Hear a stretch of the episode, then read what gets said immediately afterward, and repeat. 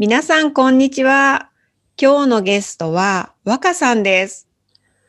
あこさん、皆さん、お久しぶりです。若さんは少し前にも私のポッドキャストに出てくれて、その時は嵐についてお話ししてくれたんですよね。あの嵐のエピソードはとても人気で、聞いた人からメールをもらったり、私の生徒からも楽しかったと言われたりしましたよ。はい、ありがとうございます。私も本当に嬉しいです。嵐への愛が伝わって、もっともっと話したいぐらいです。わかります。若さんのその嵐愛はすごくよくわかります。でも今日は嵐のお話じゃないんですよね。今日は何についてお話ししてもらえるのでしょうか？ああ、すみません。あの、そうなんです。今日は嵐じゃなくて、スラムダンクについて皆さんにお話ししたいと思っています。スラムダンク、いいですね。そうそう。若さんは日本語の先生でフリーランスのレッスンと、あと日本語学校でも教えているんですけど、その日本語学校でスラムダンクの日本語コースを始めるんですよね。はい。渋谷外語学院でスラムダンクを読んで日本語を学ぶコースを新しく2021年1月からオープンします。このコースは毎週金曜日10時10分から11時10分の1時間で5回行います。有名なセリフ、場面などをピックアップします。セリフというのは、その映画や漫画の中の人が言う言葉です。そして、そのセリフの意味、バックグラウンドなどを理解して、それぞれの感想を話し合う予定です。すごく面白い企画ですよね。今日のポッドキャストの説明のところに、若さんのクラスについて書いてあるウェブサイトの情報を載せるので、皆さん興味があったらぜひチェックしてみてくださいね。よろしくお願いします。はい、えースラムダンクは昔からあるとても人気の漫画ですよね。実は私はほとんど読んだことがないんですよ。若さん、はじめにスラムダンクがどんなストーリーか簡単に説明してもらえますか？あはい。えっ、と、スラムダンクは井上武彦さんが書いた漫画です。ストーリーは不良高校生。この不良っていうのは、まあ、少し悪い、そのルールを守らない高校生だった桜木花道がバスケットと出会い、人としてもバスケットマンとしても成長していく話です。1990年から1996年に書かれました。古い漫画なんですが、今でもとっても人気があるんですよ。若さんがスラムダンクを好きな理由は何ですか？若さんもバスケットボールをやってるんですか？ああ、私はバスケットボールはほとんどやったことがありません。運動は苦手なんですが、この漫画は大好きです。スラムダンクはとにかくキャラクターがかっこいいんです。一人一人いろいろ苦しいことや辛い過去があるんですが、それを乗り越えてバスケットボールに向かっていくところ、それぞれのストーリーがかっこよくて好きなんですよね。スラムダンクの話をすると、誰が好きか、誰のどの場面がいいかという話でうん盛り上がります。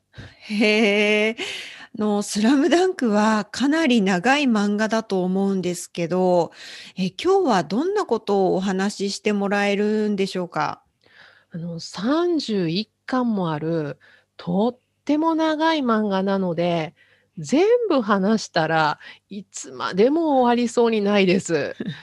ですから今日は特に人気がある安西先生と三井久志の熱いお話をちょっとだけしようと思っています。はい、お願いします。じゃあ、まず、主人公はどんな人なんですか？主人公というのは、漫画や小説や映画の中のメインの人ですね。はい。主人公は桜木花道という男です。彼は最初、バスケットボールのルールさえ知らなかったんですけど、花子という可愛い女の子に誘われて、湘北高校バスケットボール部に入部します。そこでいろいろな人に出会い、バスケットボールに夢中になっていきます。他にはどんな人が出てきますか？赤木武則湘北高校バスケットボール部のキャプテンです。彼はとてもバスケを愛している男です。そして元不良と無口でわがままな選手たちをまとめる素晴らしいリーダーです。そして三井久志。彼は中学の時にバスケで MVP を取ったことがあるけど、うん彼もうん元不良です。スリーポイントシュートが得意です。えー赤木武則が素晴らしいキャプテンで、三井久志がスリーポイントシュートが得意。はい。え ー他にもいますか？はいはい、もちろんですうん。えー小暮君信。彼はバスケ部のお母さん的存在でみんなを優しく見守ってくれています。はい。はい。そして、宮城亮太。背が低いけど、ドリブルが最高に上手な男です。えーこの人もうん元不良です。はい。そして、ルカは楓くん。彼はスーパールーキー。最初からバスケがとっても上手なんです。涼しい顔で綺麗にシュートを決めますが、実はとても努力家で、そして負けず嫌い。負けそうになればなるほど燃えて頑張る男です。いっぱい出てきましたね。ルカは楓気になりますね。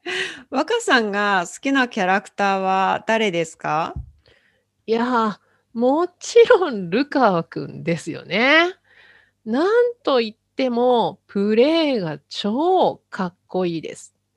一番かっこいいのは、湘北高校と海南大附属高校の試合ですかね。